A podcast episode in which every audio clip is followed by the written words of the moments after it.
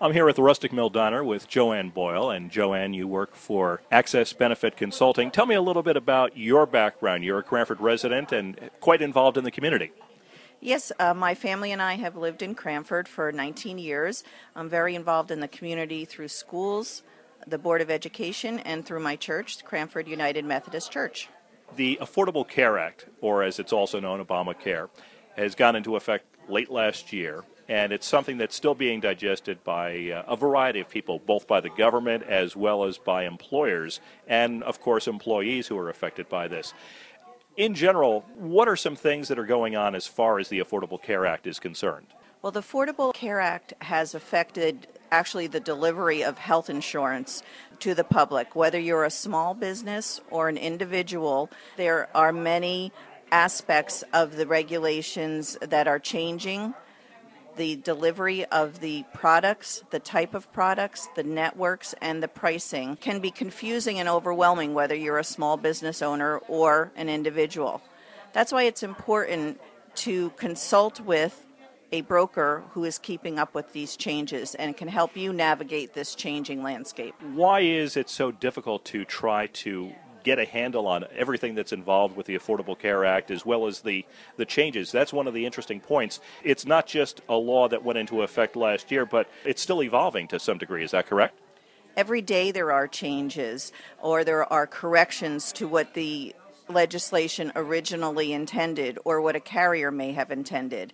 So it's not just the pricing or the actual product designs, it's the rules and when you can enroll and how that may affect you that are important to understand and get a handle on. We've already passed some significant deadlines as far as the Affordable Care Act is concerned, but there are still things that employers as well as employees have to do. While it's impossible to summarize everything that they should do, what are some of the key points that a small employer should be aware of when it comes to the Affordable Care Act as of March 2014? There are quite a few items that a small employer is going to need to know what the new product designs are, how it's priced, and also timing of when you're going to enroll or make plan changes. These are critical to understand and will affect the delivery of your employee benefits package. And for the employees themselves, if someone is self employed or they do work for a small employer, what are some things that they should be aware of for their own personal concerns? There are new rules that affect a lot of the small businesses, such as sole proprietors, husband wife groups, partner only groups, where they are no longer allowed to purchase group insurance and now have to go into the individual non group market. And this is a critical piece and important for you to understand as we move forward with this legislation. One of the points with the Affordable Care Act, in terms of the complications, is even the insurance carriers themselves are having a difficult time understanding everything that's involved.